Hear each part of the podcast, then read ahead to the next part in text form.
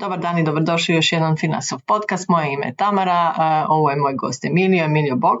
Bog, bog Tamara. Emilio je naš biznis analist i danas će nam pričati e, nekoliko riječi o e, mirovinskim stupovima, znači o nekakvim e, najvažnijim, da to tako kažemo, informacijama o mirovinskim stupovima, njihovim razlikama i ono što biste svakako trebali znati kad ulažete znači, u eventualno drugi, treći stup, njihove značajke, njihove dobre i loše strane. Pa Emilio, evo da krenemo. Znači, ukratko koliko nam možeš reći o tome e, koji su to sve mirovinski stupovi i e, kako u stvari izgleda naš mirovinski sustav u ukratko ono naj, najvažnije da kažemo ljudima prije nego krenemo malo na detaljnije stvari.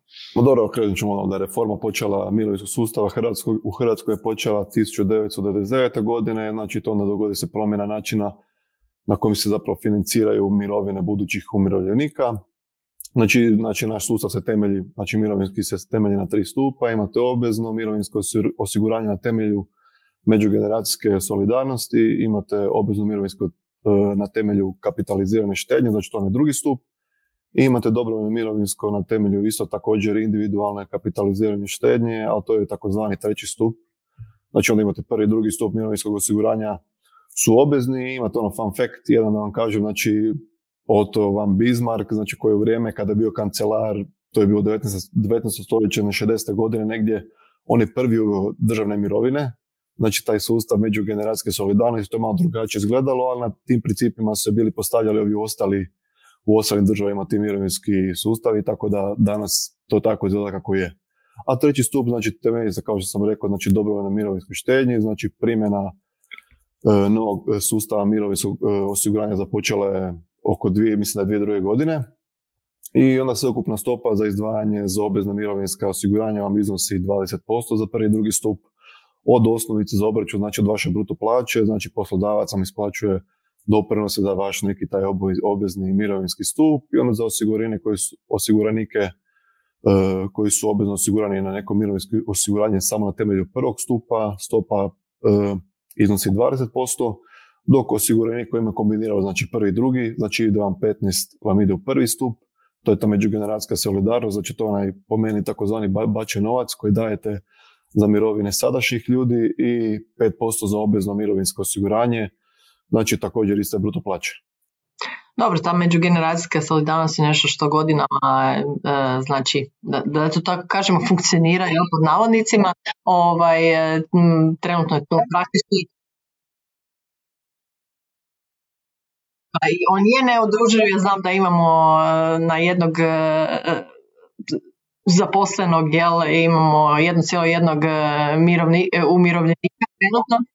Da, ali ovaj, poanta je znači da daleko od toga, jel, ti ljudi koji su sada u mirovini su zaslužili svoje mirovine, oni su isto tako cijeli život izdvajali za nekoga koji je bio tamo prije i tak, mislim, to je nešto što se niko neće, neće primiti toga, ali recimo da ne idemo sad u tu diskusiju, nego da evo, pričamo stvarno o glavnim značajkama i da ljudima objasnimo znači što je važno znati o, o tim stupovima, koje su njihove glavne značajke, ono, ono što smo rekli da ćemo proći, pa evo, da, ako možeš krenuti znači sa tim. Može, evo prvi stup, znači prvi stup mirovinskog osiguranja znači financira se iz doprinosa osiguranika, znači i drugih osiguranih osoba i taj iznos se uplaćuje u državni proračun. Znači prvi stupanj je i dalje, znači to je zvani znači sustav e, definiranih davanja u kojem se mirovine računaju prema nekoj zadanoj formuli bez izravnog uzimanja u obzir nekih uplaćenih doprinosa. Ja mislim da, da se danas je 73 kune vam se računa mirovina, to se podiže svake godine, sad je 73 kune vam je ona osnovica za mirovinu i onda se na to obračunava koliko godina ste radili i na osnovu toga vi dobite mirovinu. Prosječna mirovina u Hrvatskoj mislim da je danas oko 2900 kuna negdje. Nemojte Imali smo nedavno super webinar s Tonijem Milonom na tu temu, pa svakako ovaj, ako vas to interesira, pogledajte na našem YouTube kanalu uh, gdje možete zaista vidjeti kako se računava i koliko bi eventualno vaša mirovina uh, mogla iznositi jednog dana kad ovaj, se umirovite. Da, definitivno, da, to ne to super obradio, tako da pogledajte taj webinar, on je tam to lijepo objasnio lagano, tako da slobodno pogledajte. Evo, ja nas, znači imate drugi stup, znači drugi stup mirovinskog osiguranja također se financira iz doprinosa koji je obvezan, ali za razliku od prvog stupa, znači sredstva prikupljena na taj način, znači prosljeđuju se na neki obvezni mirovinski fond, na neki osobni račun osiguranika i osobna su imovina osiguranika iz koje će se financirati njihova znači, osobna mirovina. Znači onda visina mirovine u tom slučaju vam znači, ovisi o iznosu uplaćenih i nekih e, kapitaliziranih doprinosa, znači odnosno vrsti i nekom obliku odabrane mirovine. Imamo treći stup, znači mirovinskog osiguranja, kao što smo rekli, to je dobrovoljan i temelji se na individualnoj kapitaliziranoj štednji, kao i drugi stup. Znači visina mirovine određuje iznos uplaćenih sredstava i u dobrovoljne mirovinske programe mogu se učlaniti sve osobe koje imaju prebivalište znači u Republici Hrvatskoj, znači u Hrvatskoj, znači nad, nad, e, nadzor nad poslovanjem e, Regosa obveznih i dobrovoljnih mirovinskih fondova obavlja e, HANFA, tako da to je sve sigurno. Dobro, ovaj, možda malo popričamo o tome, znači kad ljudi u stvari biraju jel, te svoje recimo u trećem stupu fondove i tako dalje. Malo da popričamo o tim omjerima rizika, možda to nije e, jasno ljudima, te ABC e, šeme i, i tako dalje, pa da možda im malo pobliže objasnimo što to zaista znači i, i o kakvim to rizicima mi pričamo. Da, znači kada se prijavljate općenito, znači taj mirovinski sustav, znači odete na šalter, Znači, neki mirovinski informativni centar imate ga u Zagrebu, u Splitu, u Rijeci, u Osijeku, znači imate ih svugdje, znači bilo koji ili u poslovnicu FINE, možete tići u Regos, znači tamo isto na šalter, imate mislim da i građani isto da nude tu opciju, tako da tamo se zapravo prijavite, odaberete taj obvezni mirovinski fond, a ako ga ne oberete, znači Regos će vas rasporediti u obvezni mirovinski fond kategorije A i onda znači kojem upravlja jedno od mirovinskih društva, znači imate Imate četiri mirovinska društva koje upravljaju znači, obveznim mirovinskim fondovima, imate, imate od PBZ, znači AZ od Alijanca, uh, Raiffeisen i Erste. I kao što smo rekli, znači imate, imate, znači imate uh, obvezni mirovinski fond, znači obzirom na neku strategiju ulaganja i strukturu portfelja može biti kategorije A, B ili C, znači A kategorija je rizična kategorija jer imovina fonda je izloženje znači dionicama u odnosu na neke druge vrste financijskih imovina kao što su neke državne ili korporativne obveznice i s nekim očekivanim višim prinosima u nekom dužem razdoblju. I također imate sada tu imate sad tu neke i po defaultu već postavljaju neke stvari, znači članovi ovog fonda mogu biti samo osobe koje do ispunjenja prava na, na starosnu e, mirovinu imaju najmanje 10 godina. Onda imate kategoriju B, znači ona malo mireniji rizik, znači ona obilježava neka umjerenija investicijska ovoga strategija s nekim dugoročno očekiva nekim umjerenim prinosima oko 90% e, svih osiguranika u obvezne mirovinske fondove ulažu upravo u tu kategoriju B i oni imaju najveću imovinu pod upravljanjem. Tako da to je namijenjeno osiguranicima koji su isto koji do ispunjenja također imaju onaj rok e, perioda za odlazak u mirovinu, znači ostalo pet ili više godina. Znači oni vas automatski prebacuje, Regos automatski prebacuje u te kategorije ako vi to sami ne napravite. I imate kategoriju C, znači onaj sa najmanjim rizikom i najmanjim mogućim nižim e, prinosima u dužem nekom roku. I također, znači, kao što sam rekao, znači ta promjena, znači Rego sam napravio, ako mi je ostalo do mirovine manje od pet godina, oni vas automatski ubacuju u tu C kategoriju. Dobro, a, ovaj, što se događa u trenutku recimo kad neko želi promijeniti možda omjer rizika ili fond koji želi a, eventualno u koji žele ulagati. E da, to je sad već malo onako, ono, ima sad tu već ono nekih stvari za tu zaraditi, tako da gledajte ono isto ono ako želite promijeniti, imate pravo, da baš imate pravo, znači odete također opet ono preko uh, odete na informativni centre ili u FINU na šalter ili preko Regosa, bilo gdje to napravite, Mora se ići osobno ili se možete online riješiti, ne možete. Isto možete, možete ići ili osobno ili možete preko e-građani ako želite. Znači isto ono, znači isto, isto vam je uvijek ono kod prijave, znači sve je totalno isto.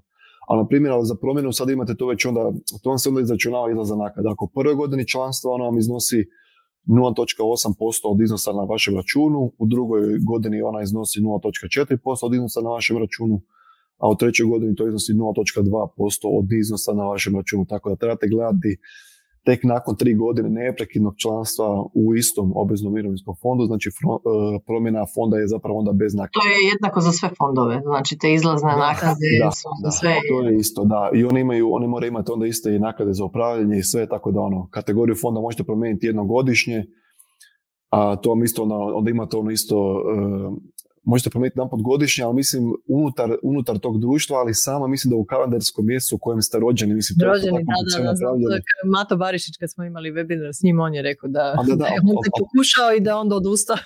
Ba da, ali to samo unutar istog mirovinskog društva, znači to samo vredi za to i to onda onako u mjesecu onako u kojem ste samo rođeni, mislim, to je tako ono tako glupo napravljeno, s pardonom, ali ono... da, da, znači, znači, možete preći, znači obvezni uh, mirovinski fond, ista kategorija kojom upravlja društvo, ako je od prethodne, znači neke promjene prošlo više 14 dana, znači to su neke od opcija koje se zapravo nude, znači, a možete isto prilikom prijave u mirovinski fond, možete zatražiti onaj e-pas, to vam je znači kako bi mogli pratiti znači stanje i promet na vašem osobnom računu, te putem interneta znači da tražite dobiti neke elektroničke dokumente koje naravno izdaje Regos.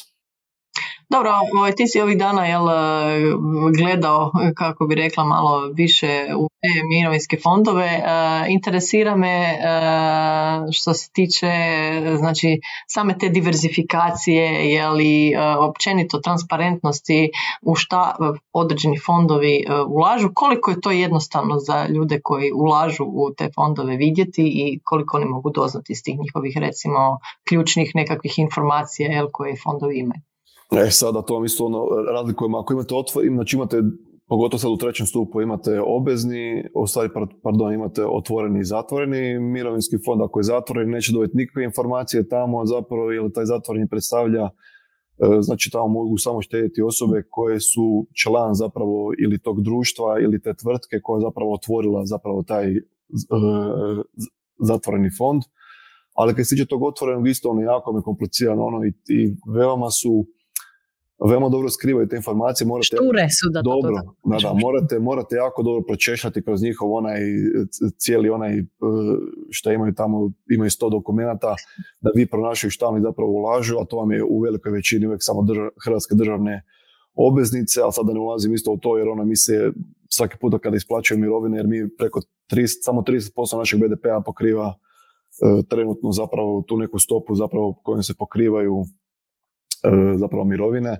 Mi se moramo zaduživati, znači javni dug kada zapravo mora se isplaćivati mirovine, onda se uzima neki javni dug, znači neki kredit, kada uzimate kredit, izdajete obveznice i kasnije mi ulažemo te obveznice, što je tako paradoksalno uopće i nema uopće smisla, ali dobro, sad nećemo... Dobro, to je onaj znani problem, znači diverzifikacije o kojoj pričamo uvijek kad pričamo o tim mirovinskim fondovima, to je da je znači sve opet e, kad ulažemo u te mirovinske fondove vezano više manje jel, za Hrvatsku i e, tu, tu je to dosta problematično. Ma točno to da i svi, svi znaju kakva je situacija u Hrvatskoj općenito, da nije bajna i danas sutra ako se nešto dogodi našoj državi, znači vi ste opet i sa mirovinom morate biti se zapravo zavezani za Hrvatsku. Znači vi, ono, znači velika... Ostajete bez nje.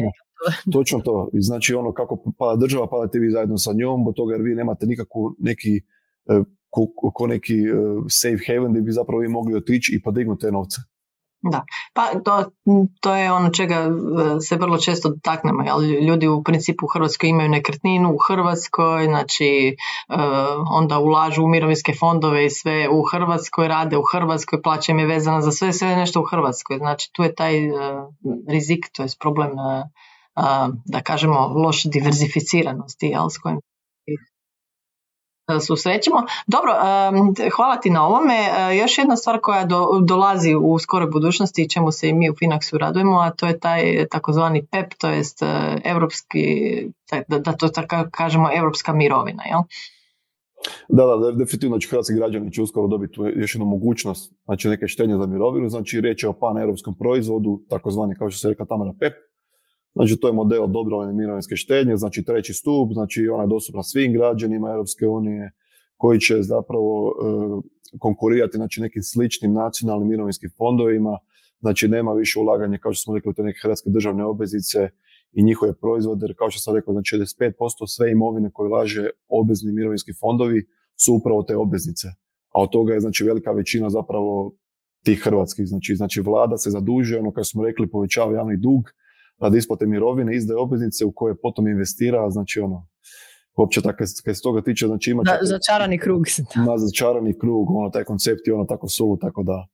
Ali uglavnom imat ćete i pogodnosti jer će se štediš, e, štedišama pan-europskim mirovinama osigurati prenosivo štednje, tako da prilikom znači, promjene boravišta u drugoj državi članici možete nastaviti uplaćivati sredstva na svoj postojeći račun, znači PEP, i onda zapravo sad Ministarstvo financija je to prošli mjesec tek uvrstilo u neku u javnu, u javnu raspravu, tako? Da, da. Znači neki, neki e, nacrt predloga, znači zakon o PEP-u, te će sada HNB i HANFA u roku od nekih 12 mjeseci, ako se ne varam, donijeti neke podzakonske propise koji će omogućiti poslovanje paneuropskih mirovina paneuropskih mirovina. Traje to, traje. U nekim državama Europske unije je to već uh, puno dalje otišlo, nadamo se jel, da, će, da, će, da će i kod nas jel, to uskoro uh, zaživje, da to tako kažemo, to je da će se otvoriti put uh, ka tomu, jer uh, iz ovoga što smo rekli bit će to zaista jedan dobar i veliki korak za, za sve one koji uplaćuju svoju mirovinu, da mogu i na taj način si poboljšati možda te dane, e, znači kad budu u mirovini nekakvu sigurniju budućnost, ali e, možda još samo kratko prije nego završimo e, općenito samo da spomenemo znači koji je to uopće, nismo se dotakli toga, znači kad ljudi mogu doći do svog novca u slučaju tih mirovinskih stupova, ako nam može dati presjek još. Aha, dobro, ajde budem još rekao, znači ono uvjeti, znači imate uvjeti za mirovinu, znači možete ući u mirovinu ako ste muškarac sa 65 godina, znači uvjeti za mirovinu za žene će se izjednačiti će se s uvjetima muškarca od 1. siječnja 2030, znači od 2020 do 2029. traje prijelazno razdoblje u kojem se starosna imovina, znači starosna dob za punu mirovinu pomiče za po tri mjeseca svake godine, počeći znači od 62 godine i 6 mjeseci što je bilo u 2020. i danas sam je to 63 godine i onda će biti naravno 60 2030. će biti 65, gore, 65 godina, znači bit će isto. Što se tiče isplata mirovina, znači ako se u trećem, e, ako se u trećem stupu, znači isplatu mirovina obavlja će vam to mirovinsko društvo, znači mirovinsko osiguravajuće društva i društva za neko životno osiguranje. Jedini uvjet za korištenje tih 30% znači stava sa osobnog računa je navršenih 50 godina za one koji su e, u članstvo znači stupili uh, najkasnije 31.12.2018. odnosno navršenih 55 godina za one koji su ugovor o članstvu sklopili počeši od, prve, od 1.1.2019. A, sredstva iz trećeg stupa su vam zapravo još također u cijelosti su nasljedna, tako da ako vam se neće dogodi, to može naslijediti neko vaš, neki vaš potomak, sin, djeca ili bilo šta. Dobro, ovaj, znači, um, inače prvi drugi stup, jel to ide sa tim zaista kad se umirovite, jel? Da, sa tih 65 godina, da, da. Znači vi kada 65 godina vršite, onda ćete moći zapravo poučiti tu mirovinu, zapravo budu vam se isplaćivala iz tog prvog stupa i iz tog zapravo nekog dodatka uh, kojeg ste uplaćivali u drugi stup. Sad ono kao što smo rekli, zavisi da li ste vi imali kombinirano, znači 15-5 ili ste imali samo sve u prvi stup, znači 20%, to nam se isto razlikuje, ali tu sad imate puno koeficijenta, sad možemo ući u dubinu toga, ali to je ono... Da, ali to je možda kažem ovaj webinar pogledati, jer tu smo dosta o tome pričali i to on je pokazao kako, kako se te stvari, koeficijenti i to mijenjaju i mislim da to može biti interesantno eventualno zato da dobite predođbu kako to izgleda i koliko će vam eventualno mirovina iznositi jednog dana kad se budete umirovili. Emilio, puno ti hvala na ovim informacijama danas i na ovim detaljima o mirovinskim fondovima. Hvala tebi na pozivu. Puno hvala što ste nas gledali i slušali. Čujemo se i vidimo se sljedeći put. Pozdrav!